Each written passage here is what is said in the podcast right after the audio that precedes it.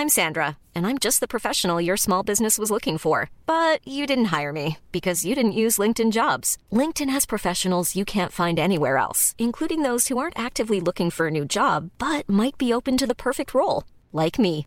In a given month, over 70% of LinkedIn users don't visit other leading job sites. So if you're not looking on LinkedIn, you'll miss out on great candidates like Sandra. Start hiring professionals like a professional. Post your free job on linkedin.com/people today. Planning for your next trip? Elevate your travel style with Quince. Quince has all the jet-setting essentials you'll want for your next getaway, like European linen, premium luggage options, buttery soft Italian leather bags, and so much more. And is all priced at 50 to 80% less than similar brands. Plus, Quince only works with factories that use safe and ethical manufacturing practices. Pack your bags with high-quality essentials you'll be wearing for vacations to come with Quince. Go to quince.com/pack for free shipping and 365-day returns.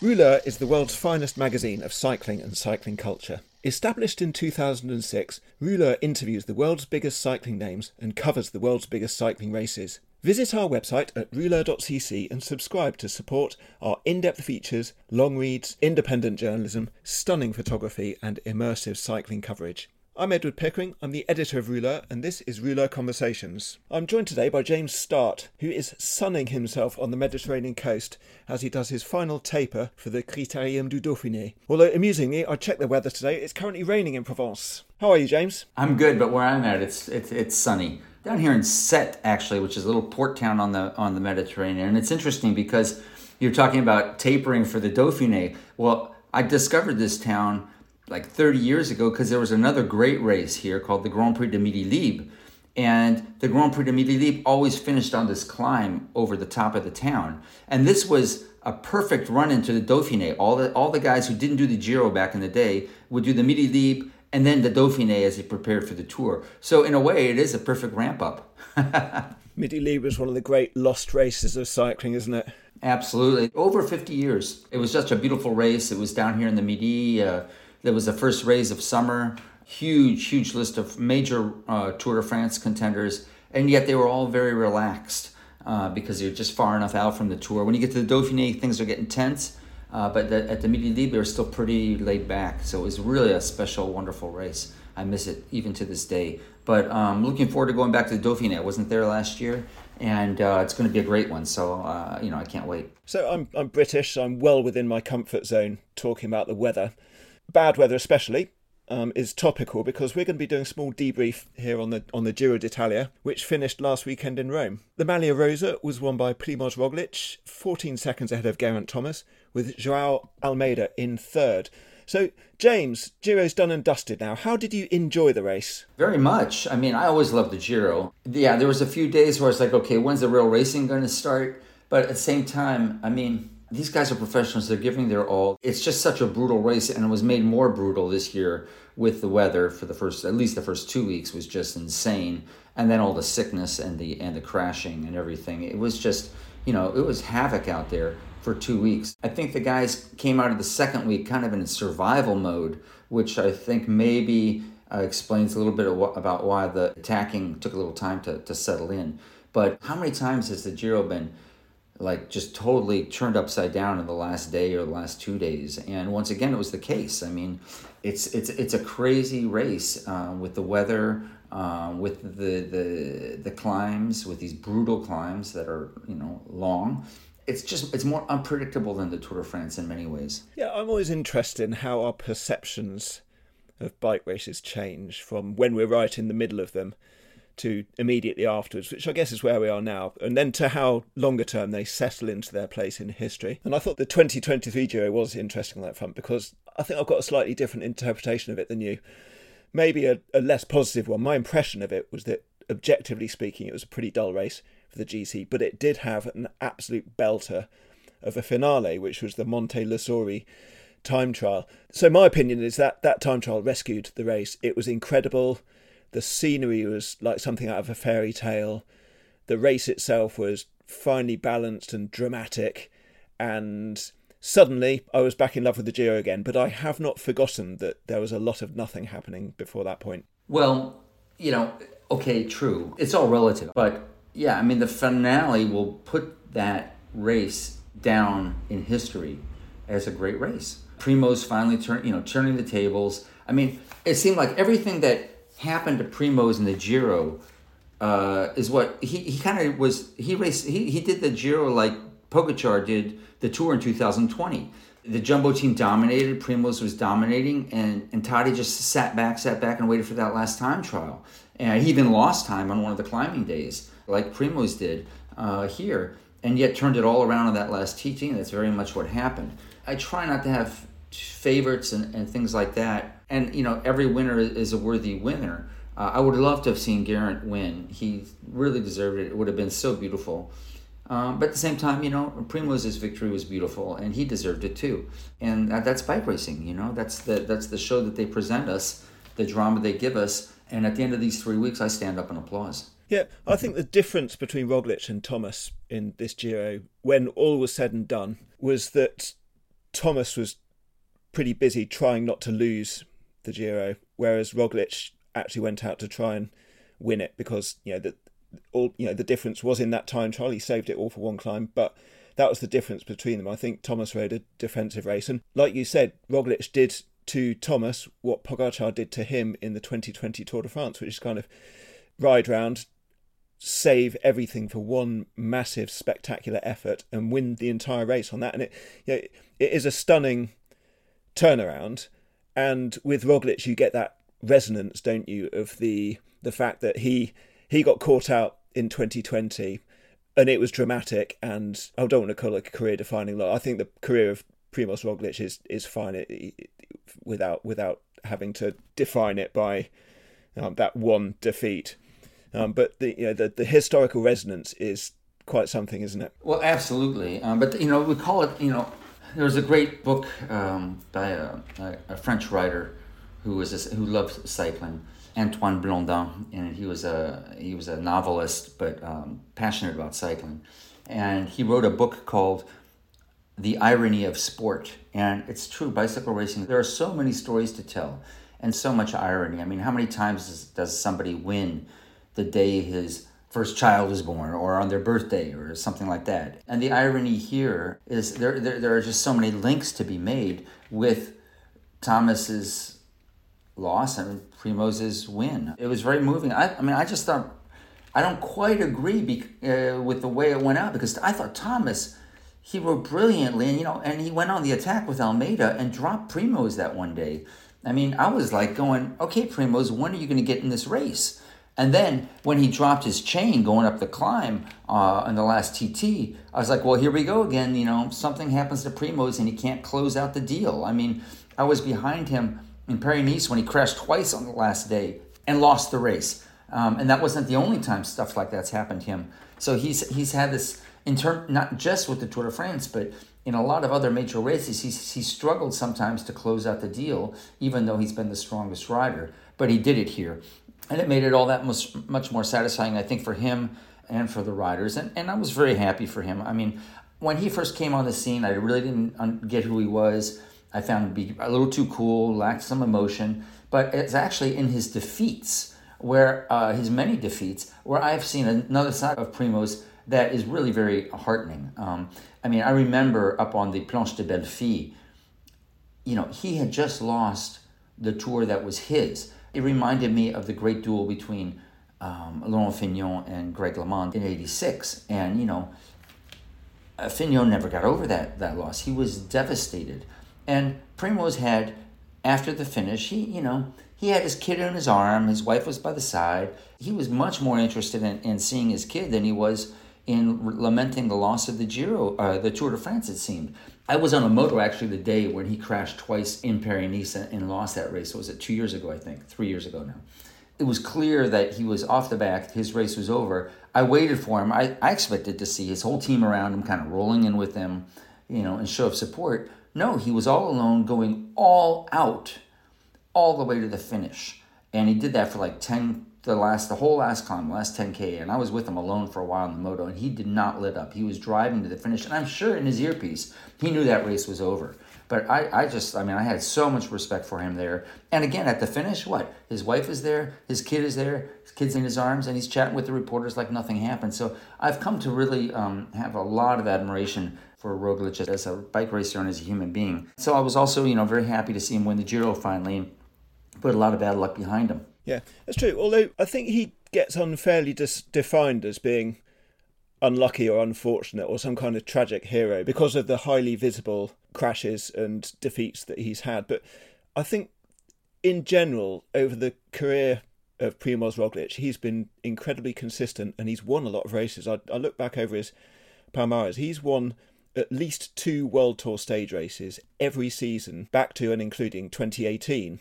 Which is, 6 years now, he's been winning 2 World Tour stage races a year. He's won the Vuelta 3 times and now the Giro. So he's got 4 Grand Tour victories on his books. And yet, the main reason I feel that this Giro victory is quite good for his career is because maybe finally people will see that he's not some kind of unlucky loser. He's actually one of the most successful and consistent racers there has been in cycling in the last few years. The only thing is he's not won the Tour de France yet. Exactly. And he also has an amazing ability to bounce back. He'll take a beating and then come back and win, a major race. I mean, like he lost the Tour and he came back and won Liège-Bastogne-Liège, I believe, wasn't it? His ability to come back is amazing. I mean, after 2020, he could have been devastated and called it a season. And he came back a couple of weeks later and won Liège-Bastogne-Liège. He's a guy. He doesn't give up, and he comes back, and he's lost the Tours and come back and won and I think he won the Vuelta that year. He's very resilient. Win, lose, he puts a race behind him very quickly and moves on to the next. And you mentioned Geraint Thomas there as well, and I think Geraint Thomas's strategy in this Giro, as it was at the Tour de France last year, and it's a valid strategy. I'm not criticising it. He likes a controlled, quiet race where strength and endurance and resilience are the important things, and he rode that to second place. And I think Ineos were also handicapped a bit. They lost so many riders. They lost a genuine contender for the overall win, which was Tao Geoghegan Hart. But they also lost Filippo Ganna and Pavel Sivakov, who's crucial support. With Ganna in the flat stages and Sivakov deep into the finale of the mountain stages. So it's not really a criticism. It's just I think Thomas was kind of stuck between his strategy, which is what it is, and the fact that with 5 of them left on the team, there's not really that much you can do to shake the race up. Yeah, I thought they raced brilliantly considering what they had to work with. Losing, you're talking three. I mean, they lost nearly half their team, right? Including their co-leader. This would have been a tremendous race. There's always what if and could have and I could have been and this and that. And it would have been, really an amazing race if Remco had made it to the finish, if Tao had made it to the finish, Vlasov, some of these other guys. I mean, would Remco have made it up that last climb? I actually thought Ineos and Geraint raced brilliantly considering that the team they had left. They lost some of their biggest riders, a co-leader, potential winner, a previous winner, and 2 key support riders. I mean, I thought they did brilliantly with the cards that they had been dealt over the 3 weeks. So it was very interesting. But this race, it was also a race of what if Remco didn't drop out? Would he have made it up that last climb? What if Tao didn't crash out? How would that have changed the dynamics with Ineos? There's so many questions that will remain unresolved in this year's Giro. But at the end, we had this great duel and 2 great stories, 2 great potential winners. And I think it still will go down as a great Giro. One of the other key things, I think, which affected the racing was the protagonists themselves. I think it was clear by the 3rd week there were 3 riders in the race, and that was Geraint Thomas, Primož Roglič and João Almeida. Not insignificantly, these riders ride for Ineos Grenadiers, Jumbo Visma and UAE Emirates. And as you said, Evenepoel, who pulled out, rides for Soudal Quickstep. And they were much less of a factor in this race because they lost so many. They didn't just lose Evenepoel. I think they lost over half their squad. So they were less influential in this race. But what I noticed in the final, especially in the final week, was that though a bit of control was ceded to Groupama FDJ, who had Bruno Armirail in the pink jersey. The race was basically dictated by UAE, Emirates, Ineos and Jumbo Visma, three very, very strong teams, the three strongest teams in the world, I would say. And also, when you look back over the last few years, of the last 10 Grand Tours, 9 have been won by Jumbo, UAE, Ineos or Quick Step, who have won at the end there with last year's Vuelta.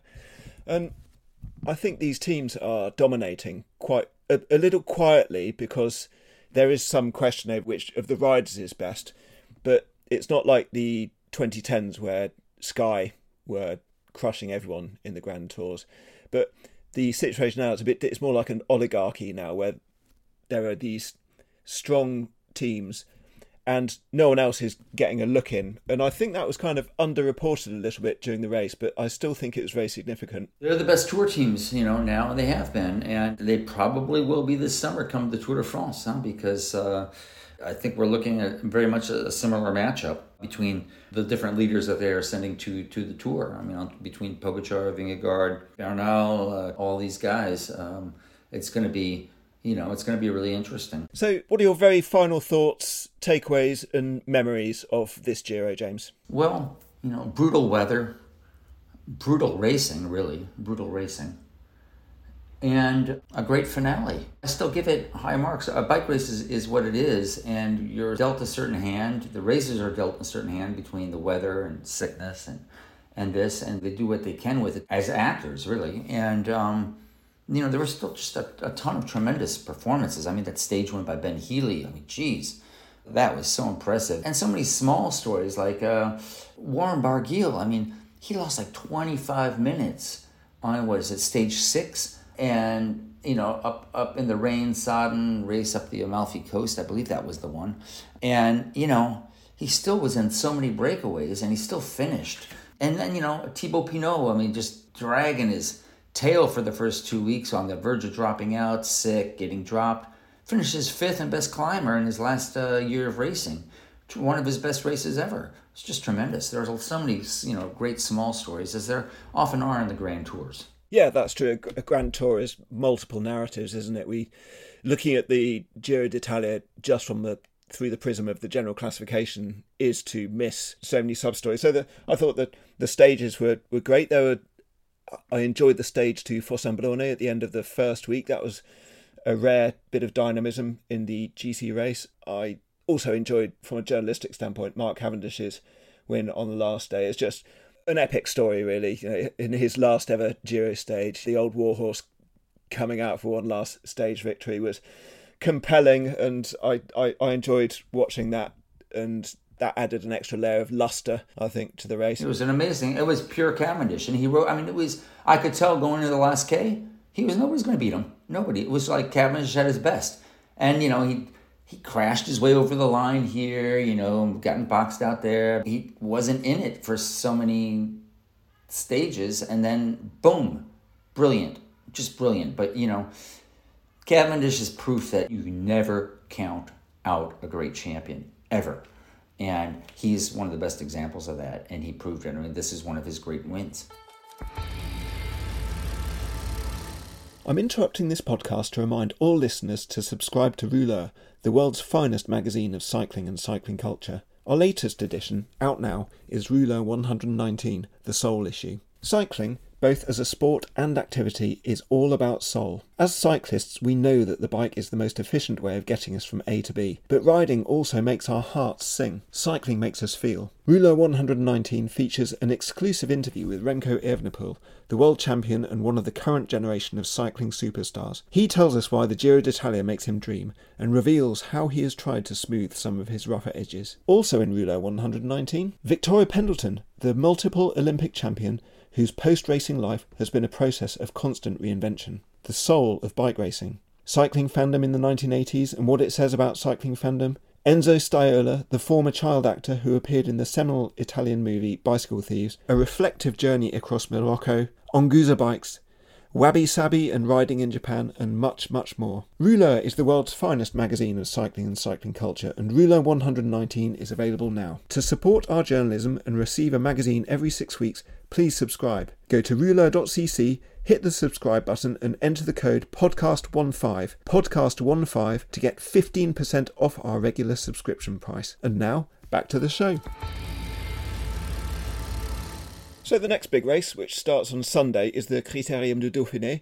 And James, you're going to be on the back of a moto throughout the race, or are you by the roadside? On the moto all the days. We start not far from Clermont-Ferrand, where you and I were not too long ago, doing a reportage on the Puy-de-Dôme.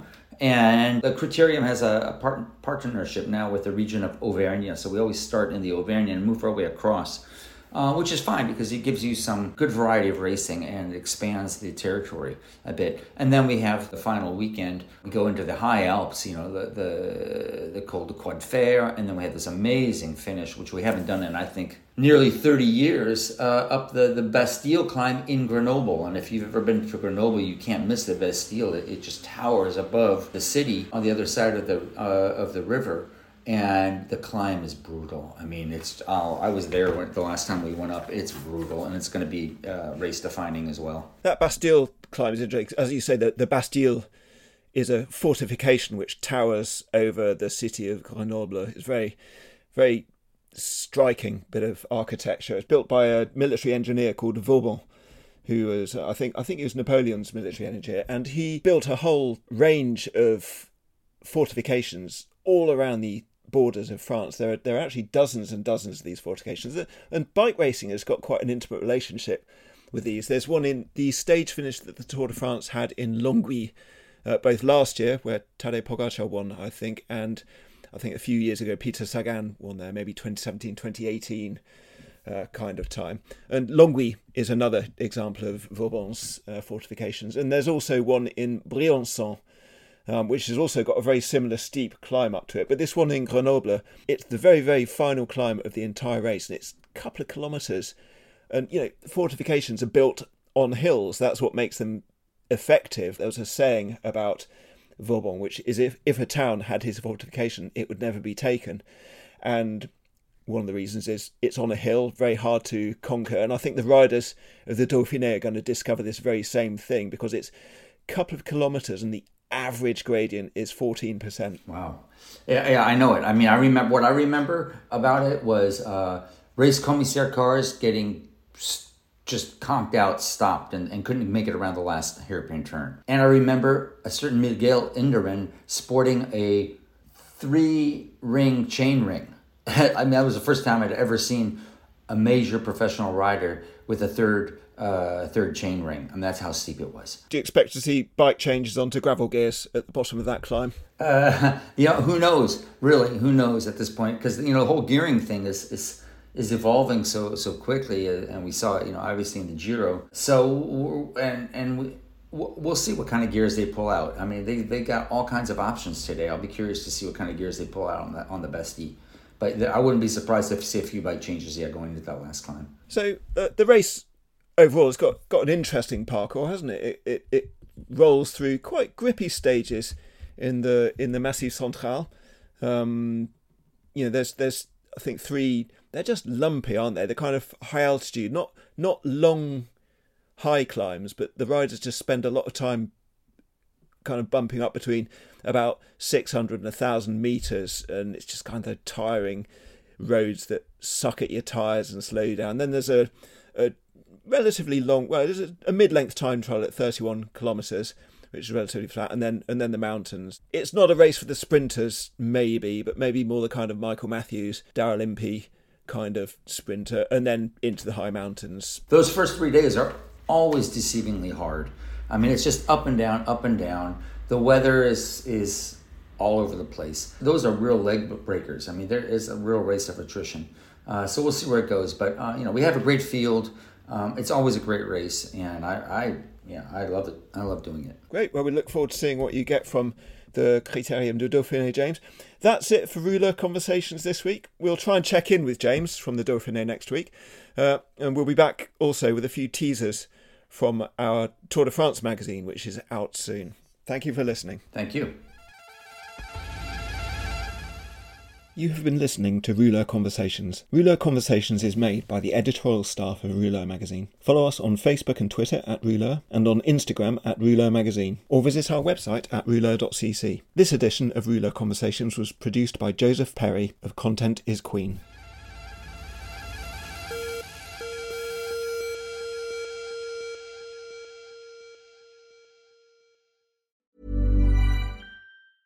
Planning for your next trip?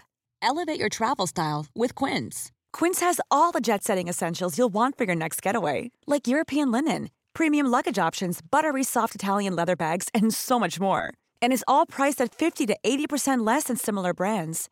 Plus, Quince only works with factories that use safe and ethical manufacturing practices. Pack your bags with high-quality essentials you'll be wearing for vacations to come with Quince. Go to quince.com/pack for free shipping and 365-day returns. Imagine the softest sheets you've ever felt. Now imagine them getting even softer over time. That's what you'll feel with Boll & Branch's organic cotton sheets. In a recent customer survey, 96% replied that Boll & Branch sheets get softer with every wash. Start getting your best night's sleep in these sheets that get softer and softer for years to come. Try their sheets with a 30-night guarantee. Plus, get 15% off your first order at bollandbranch.com. Code BUTTERY. Exclusions apply. See site for details.